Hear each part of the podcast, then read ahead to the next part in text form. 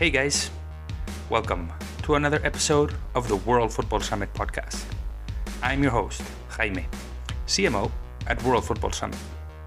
I'm not going to discover you that this could represent a landmark year for women's football.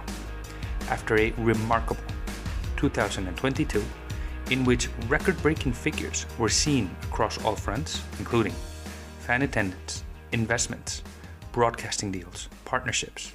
The truth is, 2023 needs to be the year in which the next level of growth is unlocked.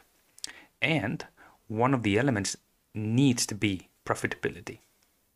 But what does it take to make the women's game more profitable? The thing is, we went back into the vault of WFS Europe to recuperate a brilliant panel in which Ebru Koksal from Women in Football and Maggie Murphy from Lewes FC shared their thoughts and expertise in a panel led by Elise Kossaifi from Portas Consulting. You will see them talk about the pillars that drive profitability for Lewes FC, the importance of distributing resources fairly and getting women into leadership positions, how to drive new segments of fans into the game outside of those that are loyalists or fanatics. The key role of content in helping achieving precisely that. And of course, the potential for the future. Honestly, this panel has amazing insights from the two leaders that are actually making change happen. Before going into the episode, though, and speaking of WFS Europe, tickets are now available. Enjoy our super early bird offer for WFS Europe in Sevilla on September 20th and 21st. Purchase your ticket today and benefit from a two for the price of one offer.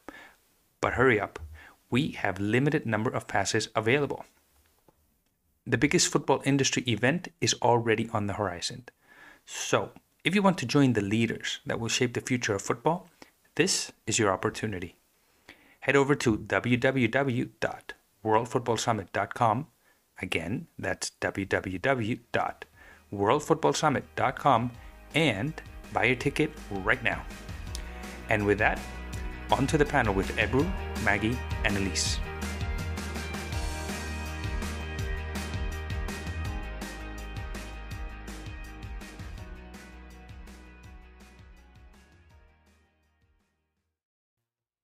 Good morning. Uh, welcome, everyone, to our panel this uh, morning. We're going to be discussing, as you see, building a sustainable business case for women's football.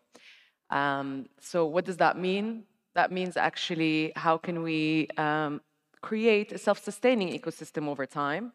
And what are the ways of actually how to create that? Maybe as a starting point, uh, I want to reflect a bit on the successes we've had so far. So, starting this year has been quite incredible as a starting point uh, the season with the Classico breaking records. And then we had the Euros in the summer with a lot of um, also records being broken, highest viewerships. I think it was double the last edition of the Euros, 365 million cumulative viewers. And then the final, obviously, where we were all there and it was incredible with 87,000 attendees. So just reflecting on all of that, Maggie, maybe starting with you. Uh, what, does the, what is the impact of the Euros? Um, what was the impact that the Euros had? And how did you see that reflect as well on your club? Sure. So, for those of you who might have been there, I don't know whether your goosebumps have gone down yet, but when you were in that stadium, when those goals were being scored, when the final whistle went, there was something in that you cannot calculate, some kind of power, energy, passion. Um, and in a really challenging way, some of that legacy is going to be really difficult to actually calculate because we don't know the impact on society and culture yet, other than the individual stories that, that we're hearing. For us at Lewes, we did see an increase in our first match in the, in the attendance. We did have a number of sponsors that have reached out to start talking to us about potential partnerships, but there's still a but. And I think the, the but is that uh, after a couple of those games, our attendances have slipped and the sponsorships haven't quite come through yet. So while there's this huge potential and energy and passion, and obviously we're working really hard to capitalize on it, I'm still a little bit nervous that we still treat women's football as an event, something like the theatre that you go to every few months, and not necessarily something you go to week on week. But the one powerful thing that I really took away in that stadium, looking around, was just how representative of the nation that population was. There was men, women, older people, children. There were uh, guys in their 20s wearing baseball caps. There were women wearing hijab. There was black people, white people, brown people. It was like a, a so representative, and it made me think, wow, when the sponsors come on board, you can tap into a huge new population because it's, there's so many more avenues, I think, for people to, to get involved because of that representation. Brilliant. Uh, Ebru, do you echo that? Like, does that resonate with you? What were your feelings or the impact you saw from the Euros as well? I think I agree with Maggie, but it wasn't just the final. It was really even starting with the opening game and leading up to the final. Of course, it helped a lot that the host nation was in the final. But even the matches where the Lionesses were not playing really filled up, sold out. And for me, um, the interesting thing was you get in a cab, the cab driver is talking about the Euros and the Lionesses. You're lining up in your, in your favorite coffee shop, the barista is talking to you about, you know, women's football. And I think that's when you see the dial really shifting. And for me, two quick figures I thought were quite impressive. Um, one is Nielsen uh, did a research just before the Euros in January 2022 in the UK. The interest in women's football was 22%. End of July, it was 38%. But as Maggie says, whether it stays at that level, of course, is another question. And another one, again, very important for me um, the kids 12 to um, 16 year old uh, are surveyed, I guess, regularly, especially by women in sport and 75% of the sporty boys say that one day they dream to be an elite player. And for girls, two years ago it was only 50%. So when they repeated the survey this summer, it was 75% for the girls as well. So the importance of see it, believe it, you know, if you have the role models, if you have you know the the real success stories in front of you then you can also aspire to be in that place. So those two measures for me were extremely important. And um, maybe one you know small good thing about the pandemic and the fact that the euros were delayed by one year before this buzz comes down we're off to australia and new zealand for the world cup. So i think the interest is is going to continue throughout the year I certainly hope so. Uh, I was actually speaking to Andrea yesterday, who was telling me from the zone that uh, this her uh, daughter's school actually sent an email saying, following the Lionesses' success, we're introducing an after-school program for girls uh, in football, which is really uh, exactly what you're saying there. The impact it has had so far has been incredible, and hopefully we can try to sustain that. Um, so just reflect, I mean, this is all great and good, and we all know the success and the growth, and we're happy about it, and we want it to grow even further. So now it's about like, how do we sustain this? How do we keep this going? And how do we make sure that we're creating a self-sustaining ecosystem uh, in women's football? Maggie, maybe you could tell me a bit, what does building a sustainable ecosystem mean for you? And what do you think, what does that look like actually in the women's game? So for Lewes FC, we're in a completely different environment from uh, some of the big clubs. Um, you know, you see the financials. I think Arsenal, 90% of the funding comes from the men's side of the club. We can't do that. I don't have a big club to lean on. And there's pros and cons for that. Obviously, sometimes I really wish I could just ask someone for an extra half a million pounds. If anyone's got half a million pounds, let me know. Um, but I can't do that. But that means we have to be innovative and creative. Um, it also means that we have to charge appropriately for our product.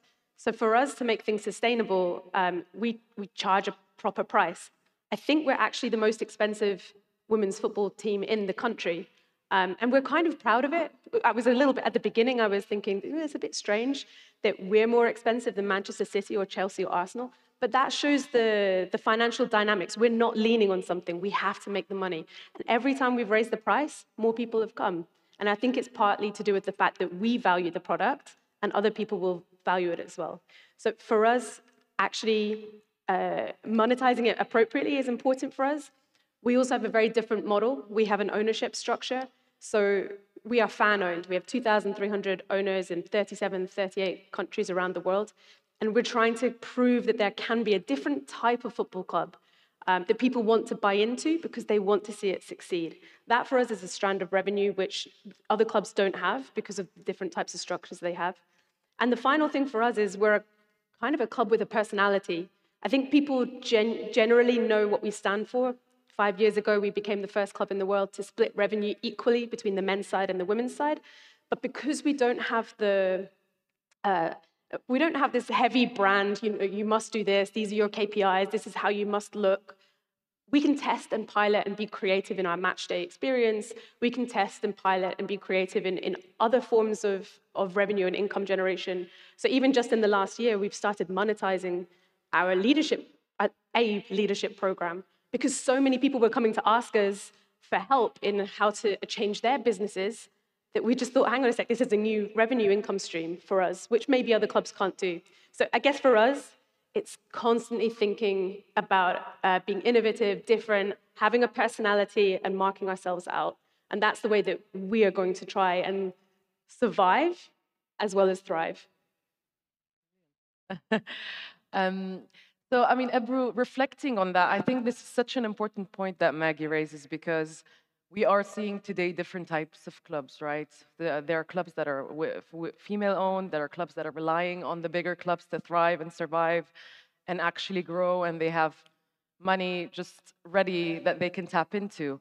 Um, I mean, if we think about sustainability in the future, how do you foresee that looking? So, how do you think this will look like, and what would be like the composition of those clubs? Like, are we seeing that some of those bigger clubs are going to be growing further, or are we going to see a different dynamic in the future as part of a sustainable ecosystem?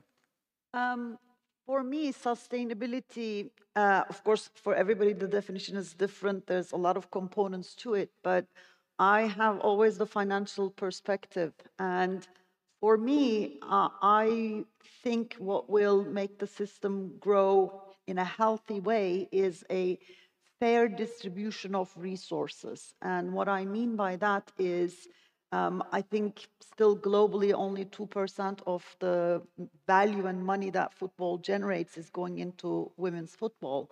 And that 2% obviously is not enough to achieve that sustainability status or financial health status. So the the part that would break that vicious cycle is is the investment part first. So um, either by commercial partners, which we've seen significantly happening um, during the Euros for uh, Champions League, for some of the top leagues. And um, that is allowing for more visibility for the game more than anything. And once the game is more visible, women's game, then more people realize that it's actually a quite attractive product and they start following it. So you start building the audiences, whether they are on TV, online, or coming to your stadium. Um, so seeing more people on the stands will bring in more sponsors, more broadcasters, because they don't want to see an empty stadium, right? Um, so that then brings obviously more investment into the game, whether it's by owners or private equity investors or once again commercial investors. And that spirals you up to better professionalism, you know, better infrastructure, and uh, also increases participation in the game because there are um, still so many people who want to play, but they don't have access. So uh, in that uh, making sure that first of all when a girl is interested she's able to go and get a first taste start continuing to play and then find the right pathways within her country to be able to make her way up to the elite game. But it starts with again the decision makers.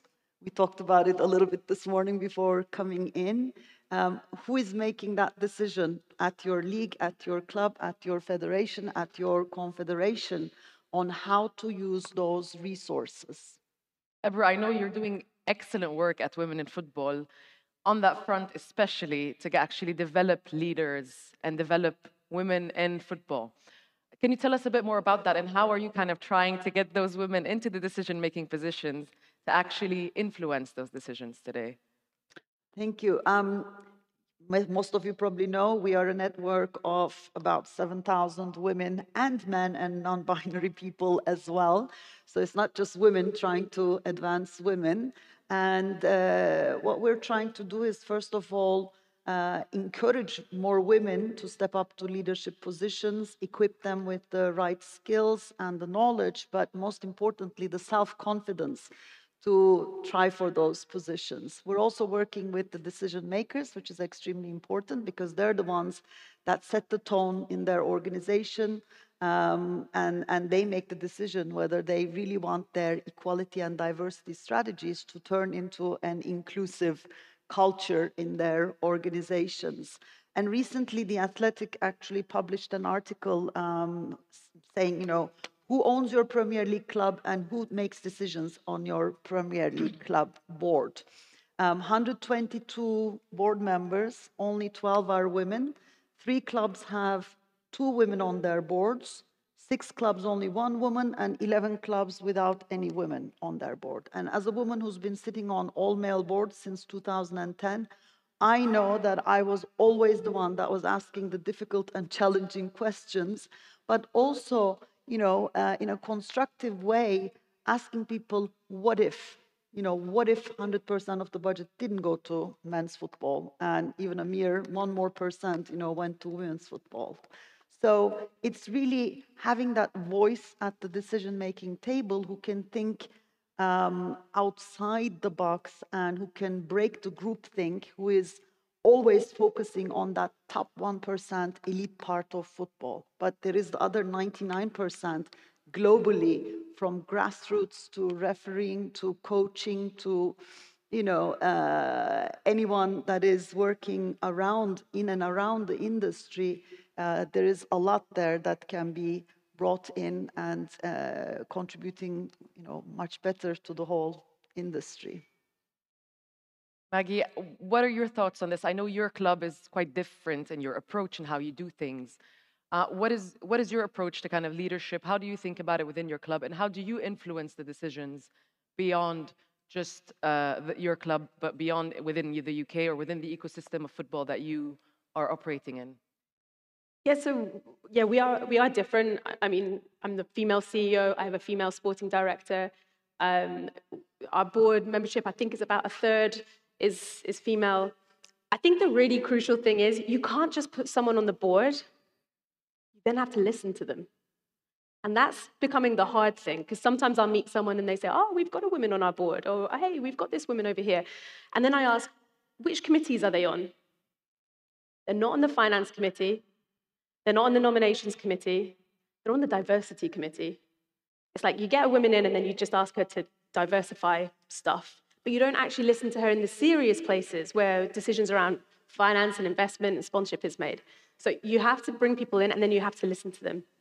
And sometimes that has a real effect on a very, very small level, but it has a huge impact on the daily lives of your players or your staff. So, as a very brief example, I was contacted very recently by a journalist wanting to ask me about the radical decision that Lewes FC took for our women's team who do not play in white shorts but um, men do.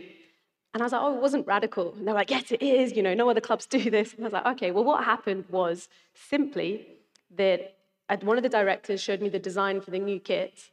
And first of all, I was showed. Uh, then I had an opinion, and I said, hey, do the women have to wear white shorts? Could they wear something different? Three, he listened to me, and four, he acted on it and we changed it. And he said, no, sure.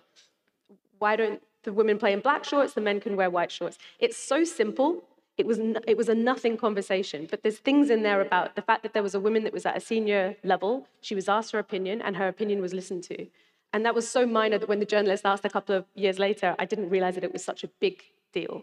But that's how these, we have to think a little bit about equal decision making, not just equal pay or equal resources, which is something we talk about a lot, obviously. But actually, it's really about equal decision making and who's making the decisions. Brilliant. Getting some applause there. Um, great. Uh, I want to shift a bit the dial, talk a bit about fans. Why do I want to talk about it? I think it's quite important, as you all know, in terms of creating a sustainable ecosystem. You need to build your audience, you need to build your fans because they're going to be the ones who are going to be consuming your products, uh, actually following you, uh, supporting you, and kind of building the clubs in general and building the game in general. I think it's such an important topic. And as you know, UEFA recently released a business case for women's football report, which we supported them on. And there were some interesting findings there on fans, particularly. So uh, I think one, uh, one stat was that about 57% uh, were new fans. So that have never watched women's football, like they were only watching it in the last five years or later. Um, and then the the female, the fan in general was young, female, and uh, they were quite uh, aligned to progressive values as well. So I wanted to ask you, Maggie, first. Do you see that? Like, are, does that reflect the fans that you have at Lewes FC, or in general that you see in women's football? And what are kind of the, the things that you've done to actually really attract fans and like and develop that uh, community within Lewes FC? Yeah, I think that that is what we're seeing. Um, our women's games are very diverse men, women, 50%, 50%. We have young, we have old, we've got different pockets of a bit like the, the Wembley final, you know, young guys that are coming together, but also women, older women. So it's very much more diverse. What I've seen, by the way, on a tangent, on our men's side, is we've also diversified the audience by having our stance across the club around inclusion. We've seen more women coming to our men's games and more children coming to our men's games. I think because they realize it's an inclusive welcoming space and not as toxic as some of the other teams. For us, um, match day experience has to be fun. You just have to get people wanting to come back. And we can't necessarily control the score, right? That's the hardest bit. So you have to kind of create something around it and be innovative and different and test things and pilot things. And because we have freedom, because we don't, we're not set our KPIs, we set our own KPIs, it means that we can try something out. If it works, great. And if it doesn't, it, it, it doesn't work. Um, so just quirky things that we've put into the matchday experience. We have beach huts instead of corporate boxes. We've got a, a band that comes and plays. We don't pay them. They just want to come and play. Um, we realized that maybe we should feminize the, the ground a little bit because it was a very much uh, non-league men's football club. So just little touches like we have a sign. As soon as you walk into the ground, there's a big sign saying there is a breast uh, a breastfeeding area in this club, please just ask a steward. Again, a small touch, but people constantly talk about it. At men's games as well as women's games, we've seen people using it. So I think there's, um, there's small touches that you can make. And for us, again, because our men and women play at the same ground, we own and control our facilities. And this is one of the major challenges for other teams that just rent a facility for their women's team because they don't control the food outlets, so the food is bad. They don't control the drinks, so the drinks are standard. And they don't control even like the security guards that welcome you when you arrive, since they some, sometimes don't even know who the team's playing against. Whereas with us, again, sharing our facilities and our resources, we are able to create a really positive environment that people feel when they walk in. The last thing that I think is important in this is we, we talk a lot in this summit about knowing your audience and data. Of course, you do need to know your audience, but you also need to go out and find your potential audience. Because as you said, there are a lot of people that have felt uh, numb to football for a long time. Or even people who like football don't go to football because of the reputation or the, the environment. And one of our target audience has been unwelcome women. So women who either never thought about going to a football game because that was just what their brothers did and their dads did together, or they literally felt that they didn't know the the rules of not the rules of the game, but the the environment. Like the, the turnstile is quite threatening, so we've opened up the gates so that people just walk through and scan through rather than going to a turnstile where it's dark and there's you know we're just playing around with like trying to make it welcoming for unwelcome people. And we really feel that our audience as a result is really diversified. You're doing amazing stuff so it's also really, it's really brilliant. I know it must be because you're really doing a lot of hard work to actually get those people in the seats and get them to come back. Yeah. And I think that's the thing. We want to make sure that the fans are coming back. Um, I wanted to reflect on that a bit more, Ebru, with you. So, I, I, as you mentioned, Maggie, we have about like one in three, I think, uh, women's fans from the report we saw were actually um, never previously followed men's game. So we have like an untapped market out there or potential or like new fans that we don't know that exist, but we want to get into. So what do you think, Ebru, are like the best ways to get to those markets? What should the clubs or the leagues be doing or the federations to actually tap into those fans in the future to create and build that audience for the women's game?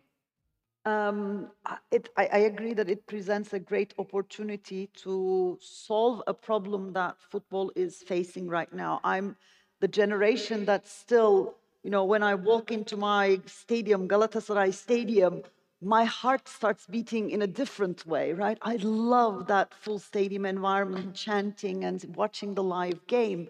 And on the away game weekends, I'm in front of TV, you know, watching the game, but my kids don't watch it anymore, right? And it's that generational change that is posing a significant challenge and threat for the industry.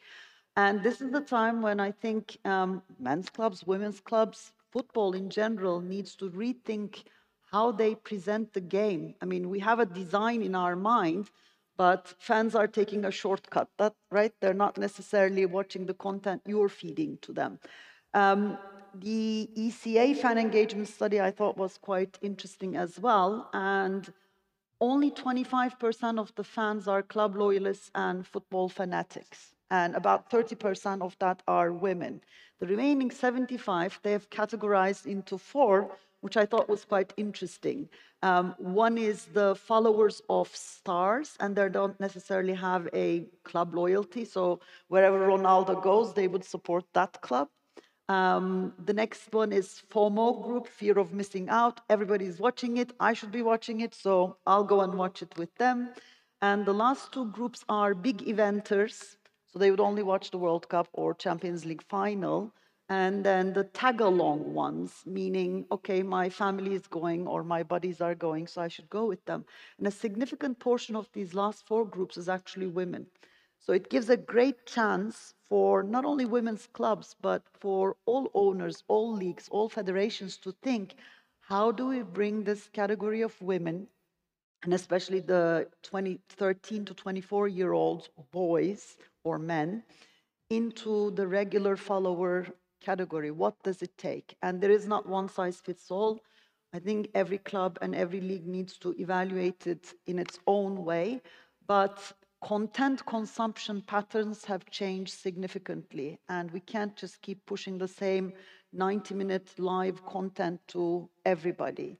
So, um, understanding your audience is very key, and trying to come up with pioneering, innovative ways of keeping that group engaged. And even if it means to make an investment in your own content, in your own digital platforms, that's a very good use of your funds. And I actually also recently joined the board of Australian Football League, which is in charge of both the men's and the women's and the youth leagues. And a significant portion of the private equity investment that the league has obtained is actually going into that content creation, setting your own digital distribution channels, and getting to the core fans as well as the less engaged fans and making sure that they are regular followers for the game. And this gives a great opportunity to brands who have not engaged with football yet, perhaps, um, but their values and the values of this more um, female and younger audience actually overlap quite a bit because this is the group that cares more about what my club stands for or what my star player stands for. So there is a great opportunity to build those new brand um, recognitions around the values of what women's football also represents. Indeed, I also brands are actually really wanting to align to the values of the club. And the sponsors really want to see that there's uh, something that they're actually buying into that is actually uh, making a change or impact. And now fans are actually valuing that. So the brands are seeing that they're valuing that and they want to be involved. So how is that for you and Lewes, Maggie? They want to be involved. um, because of that, the values that you have, because of the social causes. How do you see that manifesting? And what is the link then, or the sponsors? Are they demanding more, um, more things from you? Are they wanting more uh, to give back to them, or what is the dynamic today? I've actually seen a really nice shift um, just in the last year towards trying to understand us better, which is absolutely what must happen after the Euros. If brands are starting to get interested, please go and talk to the people that are actually running women's football and figure out what they think. Don't come and say, I've got an idea for you. You know, it's, I'm seeing, I, I was during the Euros, there were a couple of activations that were proposed, and I was like, oh, that really does not. You can tell that that was cooked up in a, in a room without anyone that really understands women's football. But what I've noticed, so we brought on board our, our biggest ever sponsor yet, Xero, the accountancy software business platform. They are sponsoring the World Cup next year, and we were their first ever club that they were partnering with. And what was really interesting, it's been such a delight to work with them because they wanted to help us hit the goals in our strategy. They asked me a million questions over the strategy that we had actively published online. And all they're doing is aligning with us, saying, okay, we'll, we'll help you hit this, we'll help you hit this. And the other lovely thing they did was they were like, how do you finance your safeguarding officer? How do you finance your financial controller? Now, yeah, it's hard because it's not that sexy, right, to have a financial controller. Um, and they wanted to finance the back office side of things. So they've been fantastic to, to work with because of them understanding what we're trying to achieve and then leaning in. Do they ask more from us? Not really, but one of the things they wanted to do, which aligns with this purpose and vision and value, was they don't they didn't want their brand everywhere, but they wanted to cause a ripple effect. They want to use us as a catalyst to help other football clubs. And so now we've gone into this program where we're going to be helping, you know, 20, 30 other clubs be more financially sustainable, um, try to understand women's football, invest in that. So we're acting as a bit of a catalyst with their support.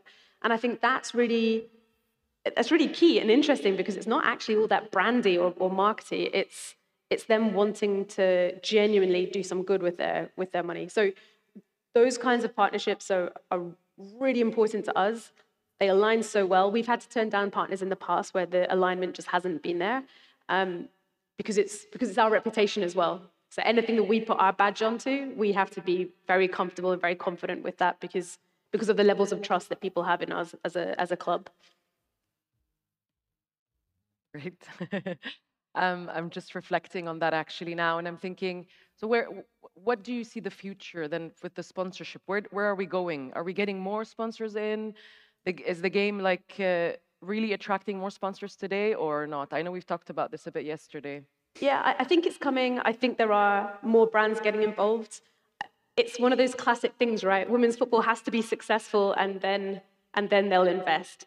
And I just hope that some of the businesses out there will understand that we haven't even scratched the surface yet. We've managed all this rubbing two pennies together. Imagine if you invest. Imagine if you be part of the story, not just part of the outcome. There is so much that we can do. We don't even know where we're going yet. There are so many sponsorship activations that we haven't even thought about yet. So I want those sponsors to come in and be part of the story, not part of the outcome. And I think that's the exciting thing, and that's where we can go. But you've got to listen to us. You've got to listen to us because we've got a beautiful culture and a beautiful environment. And there is a threat that, that could be uh, not contaminated, but kind of adjusted if we only focus on commercial growth right now, right here. Because women's football is too special for, for that.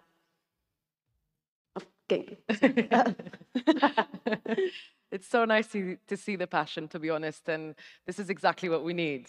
Ebru, what are your thoughts on this in terms of sponsorship? What are you seeing happening in the world? Uh, I think the the key point was unbundling, right? Up till two, three years ago, women's football was slapped into packages because nobody wanted to buy it on its own. So if you wanted the men's rights, you had to buy the women's. And quite a few of the brands were not necessarily attaching a value to it or investing further to activate it. And I think this cycle, um, especially with UEFA tournaments and, and club international championships, UEFA started unbundling, and then women's football had a standalone value where the brands really had to think hard what is the best way to, to go beyond this, just putting my logo everywhere? How do I activate it? And um, during the Euros this summer, we also saw, for example, that our uh, we had some new partners as Women in Football. Heineken came in, and together we brainstormed and we said, all right, why don't we do a mentoring program for people who worked or volunteered during the Euros, as well as who continue to work in football, because that's a very important um, uh, you know, support to the women working in the game who need to navigate the, you know, rather political maybe um, environments in their organizations. And the other one was with Pepsi, where we're working with coaches and uh, people who want to get the next level of their coaching licenses. And um, our partnership with Barclays was recently renewed, and for the first time, we're not a CSR category for them, but we actually have accountable targets that we need to hit together on their behalf as well. So it's that um, point where women's football is seen as a standalone, valued product that started changing the landscape. And I, I think that there will be a big growth opportunity, again, especially because of you know, men's sponsorship side is quite crowded. It's more difficult to maybe, you know, get onto a blank page where you can really uh, talk about uh, your priorities or or your values, but um, you're getting much more exposure to a new audience uh, through women's football. And I think hopefully with the next cycles of uh, either league rights or, or club rights or major tournament rights, we're going to see more new names coming into women's football. Um, so just one thing um, I wanted to discuss, which we haven't touched upon yet, was is a bit of the on the pitch success because that's also as important, right?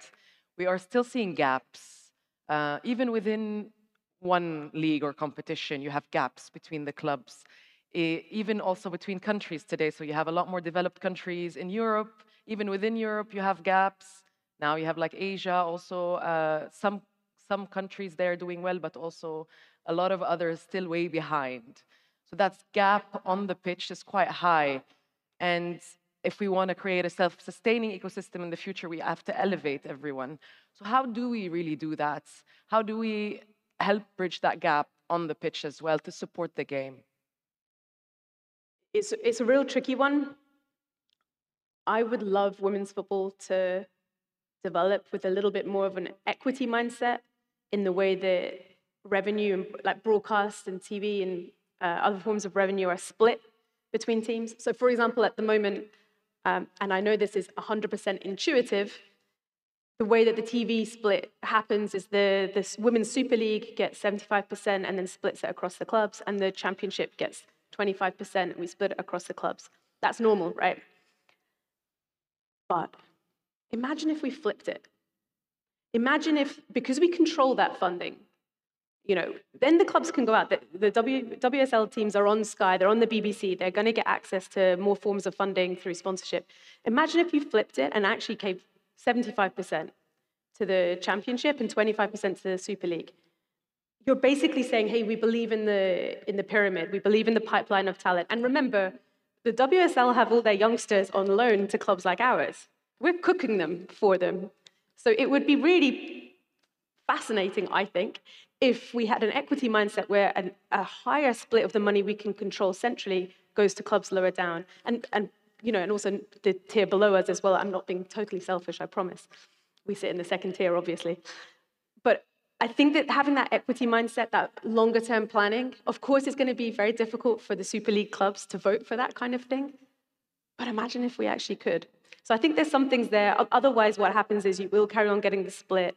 I would like to see more emphasis on clubs' revenue generation because we make a lot more money than most other clubs, but we don't have that big pocket to tap into. And when the license is changed year on year and it's tightened and tightened, some of those changes that are being asked of us are just too difficult for an independent club or a, or a small club like ours to keep up.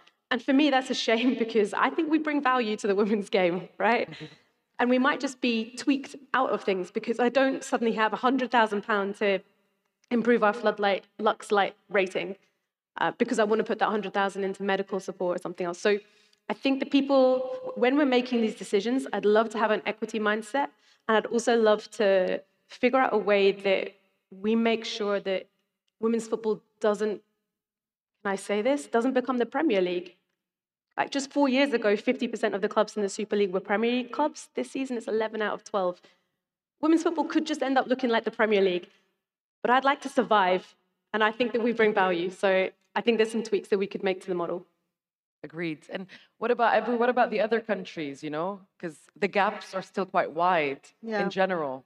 I know we are running out of time probably, but I'll mm. quickly say competitive balance obviously starts with access to the game, and school sports play a very important role in that. So a girl is very inspired, wants to play. I grew up in a country in Turkey where, you know, all sports were available but football, and um, still football is very difficult for little girls to access. But if it's in her school, right, in PE classes, she can start playing. And then the next step is obviously having those um, six to 12 year olds being able to train in the same ways boys do. Those of you who are coming from playing or coaching backgrounds know the importance of um, you know thousands of hours of play before you can come eh, become a competitive um, elite player. So, setting up the academies for girls football, many, many clubs, including the Premier League clubs, unfortunately, yet do not have that academy structure, and let alone globally with less uh, resourced countries, that's, that's also a very difficult situation. But why would clubs invest in their academies if they knew that there were proper compensations, you know, uh, solidarity payments, and um, if their players could be sold for a fee in the future, obviously that's a very important revenue source. Think of the men's game. 5 billion euros were once again spent this summer on men's transfer window. Yes, number of players transfers in the women's game at elite level is increasing significantly. This year it was close to 700 transfers but only 35 of them were for exchange of money. And the most expensive player transfer was, I think, if I'm not wrong, around 150,000 um, euros compared with 150 million euros in the men's game. So if that transfer market is designed in the same way compensation is properly given to the training club as well, um, and with the growth of that market, then more people will make the investment in their academies. And then the last thing I will say is about professionalization of the leagues. Unfortunately, majority of the leagues globally, women's leagues, are not at a professional stage yet. And what that means is the the women playing do not have um, standard contracts. They don't have the maternity provisions. Uh, they don't have the kind of um, salaries that would sustain them to be only players, right? Many of them have second, third jobs in order to be able to play. They don't have pensions, right? This is even in the UK, unfortunately. So, unless we're able to provide that future security to the girls, the parents are going to pull them out of the game. And not everybody is going to make it to the elite level. What can the girl who's still passionate about football do that's where we come in as women in football. We want to showcase all the possibilities of jobs within the football industry, whether it's a groundswoman or you know a CEO or a chairperson. Everything is up for grabs, and we are trying to keep that pathway lively from referees to coaches to grassroots players and every level of the game needs to be um, fairly resourced in order to achieve that sustainable and yep. competitive balance. Brilliant. I want to say thank you so much to both of you. Thank you to everyone for being here today. We're, we've run out of time, so we'll have to stop now. I wish we, we don't have to because it's a brilliant discussion. But thank you again and uh, have a good rest of your day. And there you have them Ebru, Maggie, and Elise. with a masterclass on the WFS Europe stage on how to make women's football more sustainable. What were the key takeaways for me from this amazing panel? First, the importance of the value of the brand and the match experience. This is what lets you have a premium pricing strategy, attract bigger sponsors, and close long term deals. Second, content has a key role in attracting more fans to the game, especially those from the younger generations of fans. Third, a fair distribution of resources and accessibility from the youth programs and up are fundamental to grow the game further. This is actually something we discussed from Lindy and Wenya from Sisu Sports Management, so be sure to check that episode up as well. Is there anything else that stood out for you? If so, reach out across social media and let us know. And remember, you can subscribe and rate the podcast on the platform of your choice. And of course, share it with those friends and colleagues in the industry. Nothing else from my side. Thank you for tuning into this episode of the World Football Summit podcast. Have a great rest of your day, and we hope to see you next time.